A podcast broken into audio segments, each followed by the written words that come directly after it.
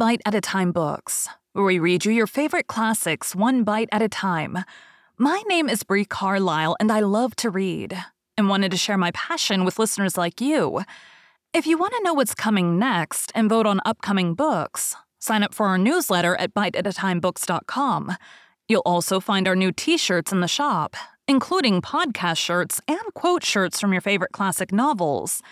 Be sure to follow my show on your favorite podcast platform so you get all the new episodes. You can find most of our links in the show notes. But also, our website, biteatatimebooks.com, includes all of the links for our show, including to our Patreon to support the show, and YouTube, where we have special behind the narration of the episodes. We're part of the Bite at a Time Books Productions Network. If you'd also like to hear what inspired your favorite classic authors to write their novels, and what was going on in the world at the time, check out the Bite at a Time Books Behind the Story podcast, wherever you listen to podcasts. Please note, while we try to keep the text as close to the original as possible, some words have been changed to honor the marginalized communities who've identified the words as harmful, and to stay in alignment with Bite at a Time Books' brand values. Today we'll be continuing Little Men by Louisa May Alcott. Chapter 19 John Brooke. Wake up, Demi dear. I want you. I've just gone to bed. It can't be morning yet. And Demi blinked like a little owl as he waked from his first sound sleep. It's only ten, but your father is ill and we must go to him. Oh, my little John, my poor little John and Aunt Jo laid her head down on the pillow with a sob that scared sleep from Demi's eyes and filled his heart with fear and wonder, for he dimly felt why Aunt Jo called him John and wept over him as if some loss had come that left him poor. He clung to her without a word, and in a minute she was quite steady again, and said with a tender kiss as she saw his troubled face, We're going to say goodbye to him, my darling, and there's no time to lose, so dress quickly and come to me in my room. I must go to Daisy. Yes, I will. And when Aunt Jo was gone, little Demi got up quietly, dressed as if in a dream, and leaving Tommy fast asleep, went away through the silent house, feeling that something new and sorrowful was going to happen, something that set him apart from the other boys for a time, and made the world seem as dark and still and strange as those familiar rooms did in the night. A carriage sent by Mr. Laurie stood before the door. Daisy was soon ready, and the brother and sister held each other by the hand all the way into town as they drove swiftly and silently with aunt and uncle through the shadowy roads to say goodbye to father. None of the boys but Franz and Emil knew what had happened, and when they came down next morning, great was their wonderment and discomfort, for the house seemed forlorn without its master and mistress. Breakfast was a dismal meal with no cheery Mrs. Jo behind the teapots and when school time came, Father Bhaer's place was empty. They wandered about in a disconsolate kind of way for an hour, waiting for news and hoping it would be all right with Demi's father. For good John Brooke was much beloved by the boys. Ten o'clock came, and no one arrived to relieve their anxiety. They did not feel like playing, yet the time dragged heavily, and they sat about listless and sober. All at once, Franz got up and said in his persuasive way, Look here, boys, let's go into school and do our lessons just as if Uncle was here. It'll make the day go faster and will please him, I know. But who will hear us say them? asked Jack. I will. I don't know much more than you do, but I'm the oldest here, and I'll try to fill Uncle's place till he comes if you don't mind.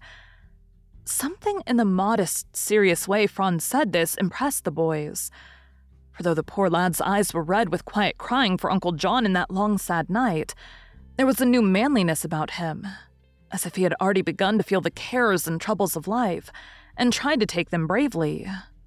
I will, for one. And Emil went to his seat, remembering that obedience to a superior officer is a seaman's first duty. The others followed. Franz took his uncle's seat, and for an hour order reigned.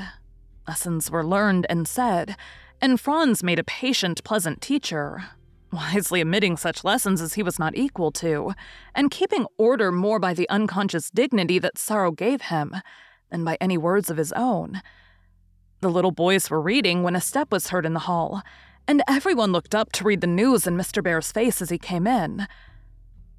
The kind face told them instantly that Demi had no father now, for it was worn and pale, and full of tender grief, which left him no words with which to answer Rob as he ran to him, saying reproachfully, What made you go and leave me in the night, Papa? The memory of the other father who had left his children in the night, never to return, made Mr. Bhaer hold his own boy close, and for a minute hide his face in Robbie's curly hair. Emil laid his head down on his arms. Franz went to put his hand on his uncle's shoulder, his boyish face pale with sympathy and sorrow. And the others sat so still that the soft rustle of the falling leaves outside was distinctly heard.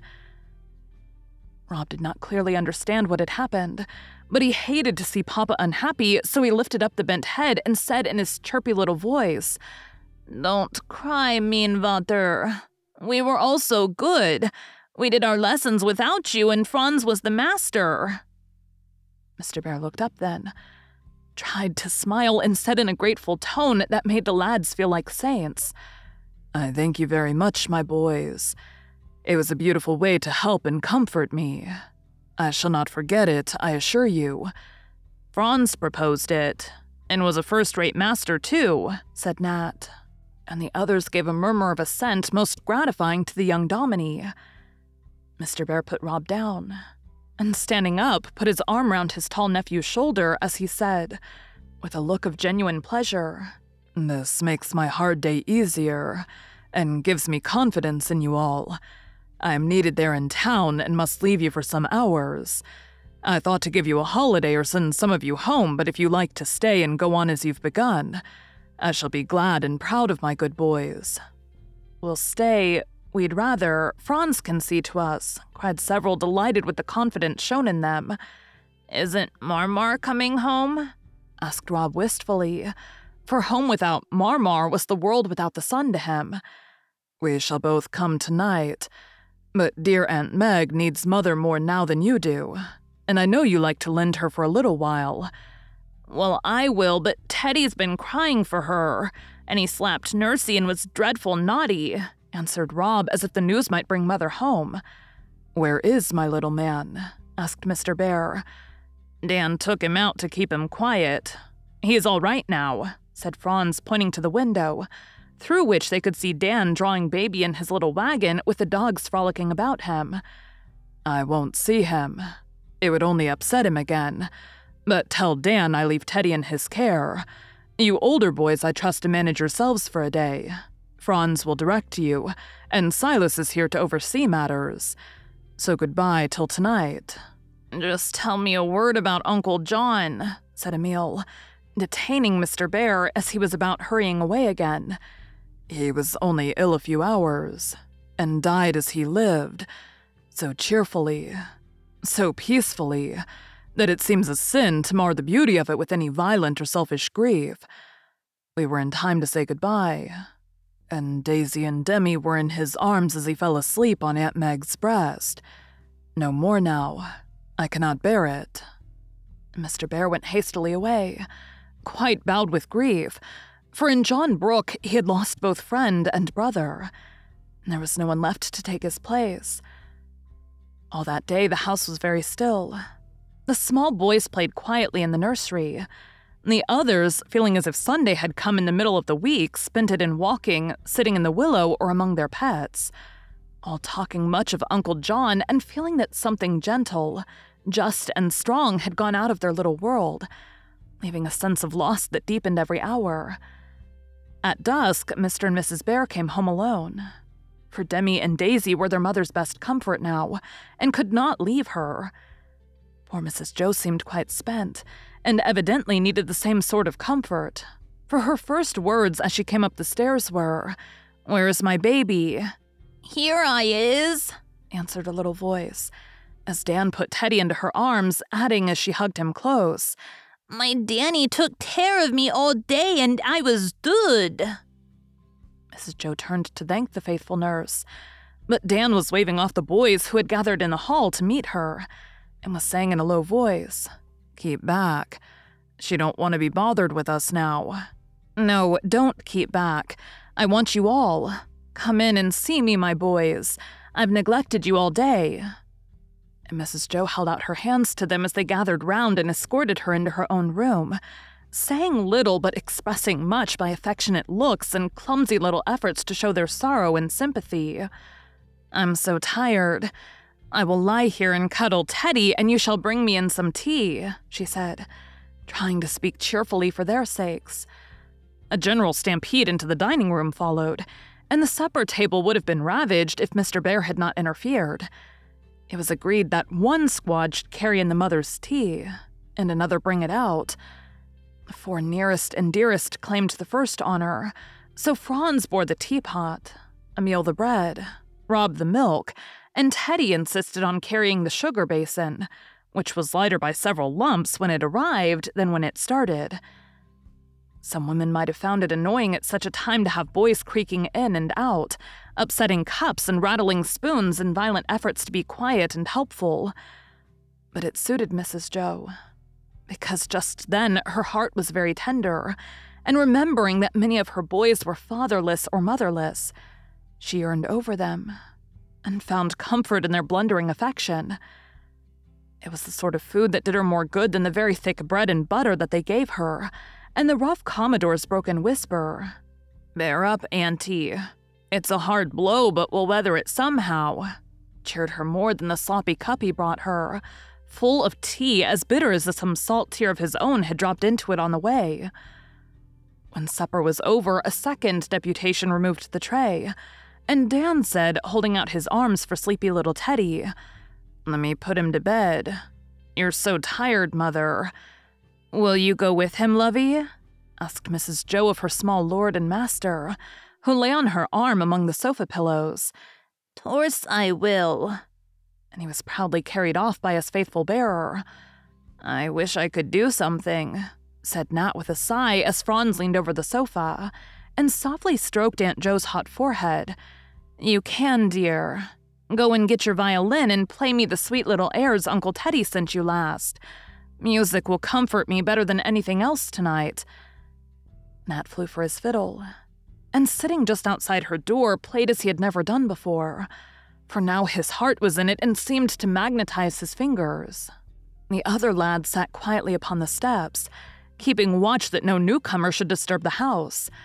Franz lingered at his post and so soothed, served, and guarded by her boys. Poor Mrs. Jo slept at last and forgot her sorrow for an hour. Two quiet days. And on the third, Mr. Bhaer came in just after school, with a note in his hand, looking both moved and pleased. I want to read you something, boys, he said. And as they stood round him, he read this Dear Brother Fritz, I hear that you do not mean to bring your flock today, thinking that I may not like it. Please do. The sight of his friends will help Demi through the hard hour and I want the boys to hear what father says of my John. It will do them good, I know. If they would sing one of the sweet old hymns you have taught them so well, I should like it better than any other music, and feel that it was beautifully suited to the occasion. Please ask them. With my love, Meg. Will you go? Mr. Bhaer looked at the lads, who were greatly touched by Mrs. Brooke's kind words and wishes. Yes, they answered, like one boy and an hour later they went away with Franz to bear their part in John Brooke's simple funeral. The little house looked as quiet, sunny, and homelike as when Meg entered it as a bride ten years ago. Only then it was early summer, and rose blossomed everywhere. Now it was early autumn, and dead leaves rustled softly down, leaving the branches bare. The bride was a widow now, but the same beautiful serenity shone in her face and the sweet resignation of a truly pious soul made her presence a consolation to those who came to comfort her. Oh, Meg, how can you bear it so? whispered Jo, as she met them at the door with a smile of welcome and no change in her gentle manner, except more gentleness. Dear Jo, the love that has blessed me for ten happy years supports me still. It could not die, and John is more my own than ever, whispered Meg and in her eyes the tender trust was so beautiful and bright that Jo believed her and thanked God for the immortality of love like hers. They were all there father and mother, Uncle Teddy and Aunt Amy, old Mr. Laurence, white haired and feeble now, Mr. and Mrs. Bhaer with their flock and many friends, come to do honor to the dead. One would have said that modest John Brooke, in his busy, quiet, humble life, had had little time to make friends. But now they seemed to start up everywhere old and young, rich and poor, high and low, for all unconsciously his influence had made itself widely felt. His virtues were remembered, and his hidden charities rose up to bless him. The group about his coffin was a far more eloquent eulogy than any Mr. March could utter.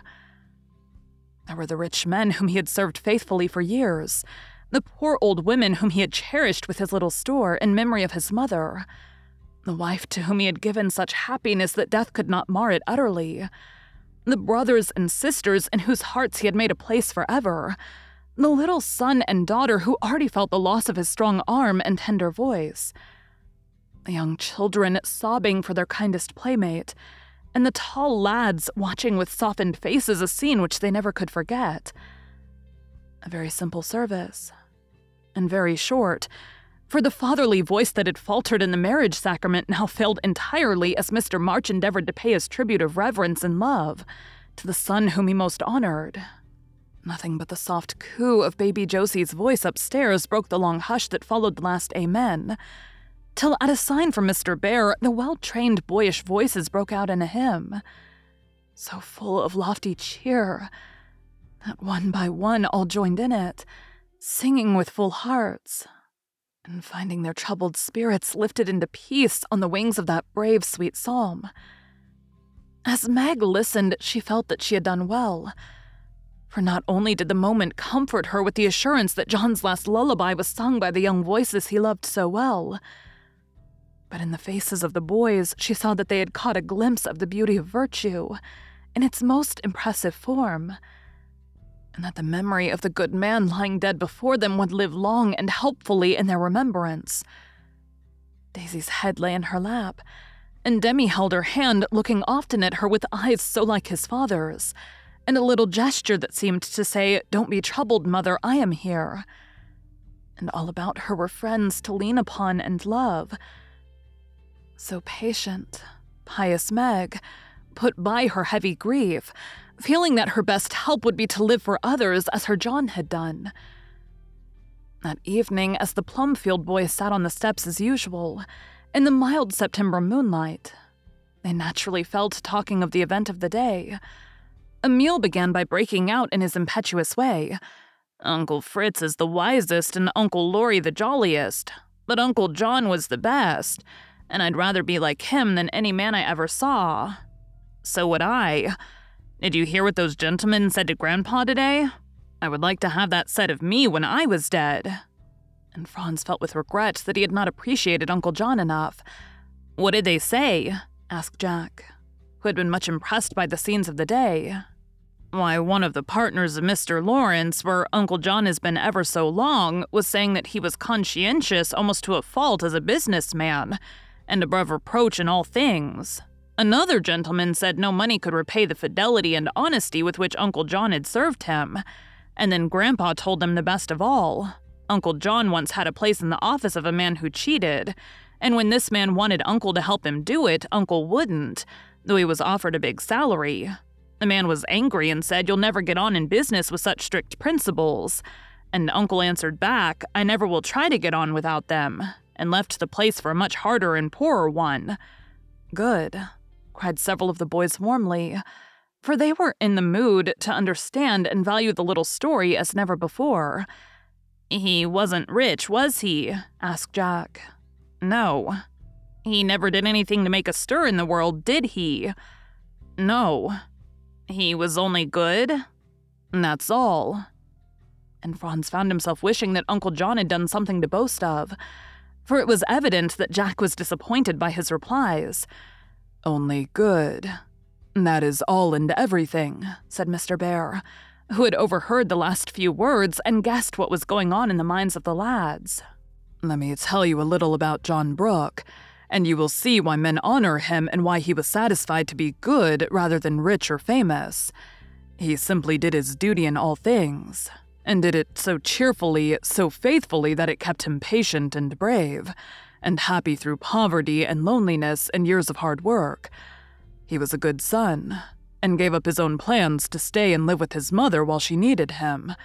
He was a good friend and taught Laurie much beside his Greek and Latin did it unconsciously, perhaps, by showing him an example of an upright man. He was a faithful servant, and made himself so valuable to those who employed him that they will find it hard to fill his place. He was a good husband and father, so tender, wise, and thoughtful that Laurie and I learned much of him, and only knew how well he loved his family when we discovered all he had done for them, unsuspected and unassisted.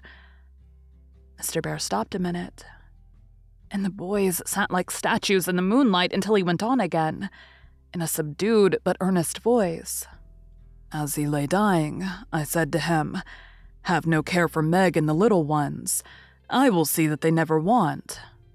Then he smiled and pressed my hand and answered in his cheerful way, No need of that, I have cared for them. And so he had. For when we looked among his papers, all was in order.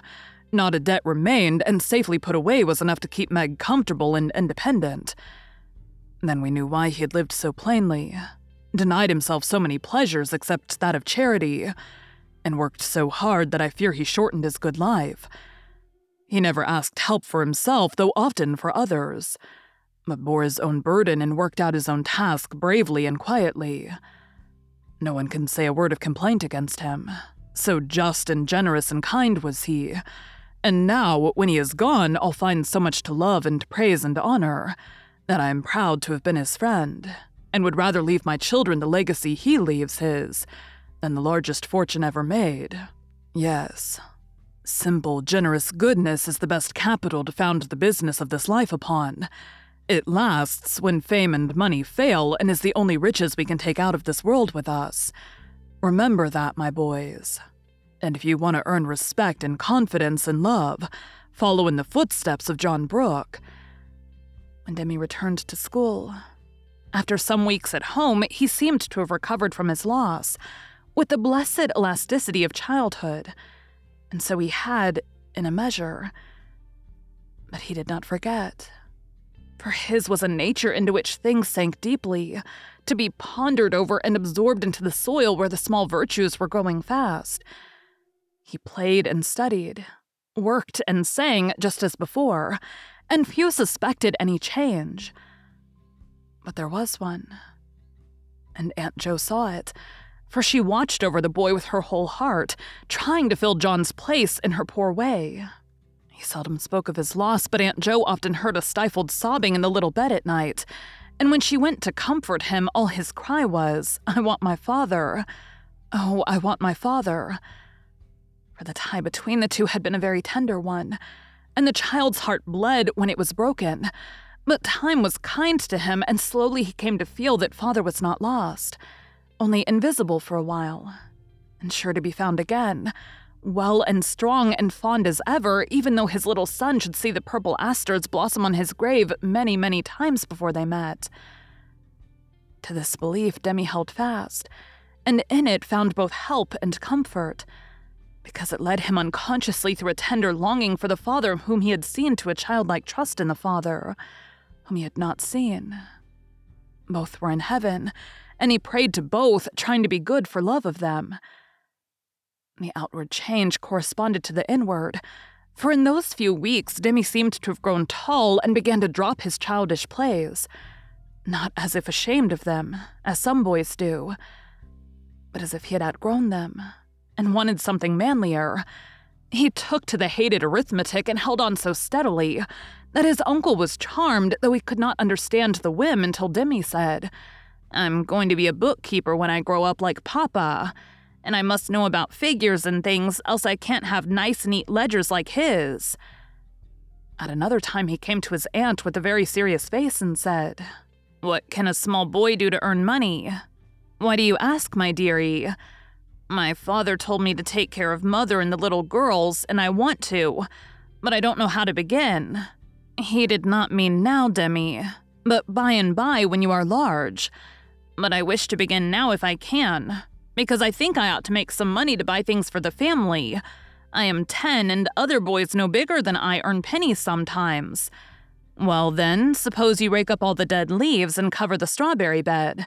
I'll pay you a dollar for the job, said Aunt Jo. Isn't that a great deal? I could do it in one day. You must be fair and no pay too much because I want to truly earn it. My little John, I will be fair and not pay a penny too much. Don't work too hard, and when that is done, I will have something else for you to do, said Mrs. Jo, much touched by his desire to help and his sense of justice, so like his scrupulous father. When the leaves were done, many barrow loads of chips were wheeled from the wood to the shed, and another dollar earned.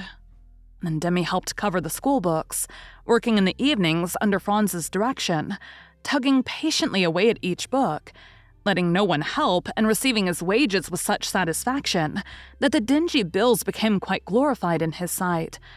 Now I have a dollar for each of them, and I should like to take my money to mother all myself so she can see that I've minded my father.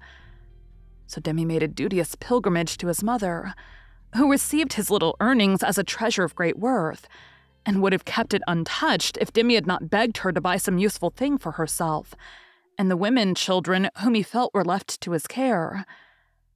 This made him very happy. And though he often forgot his responsibilities for a time, the desire to help was still there, strengthening with his years.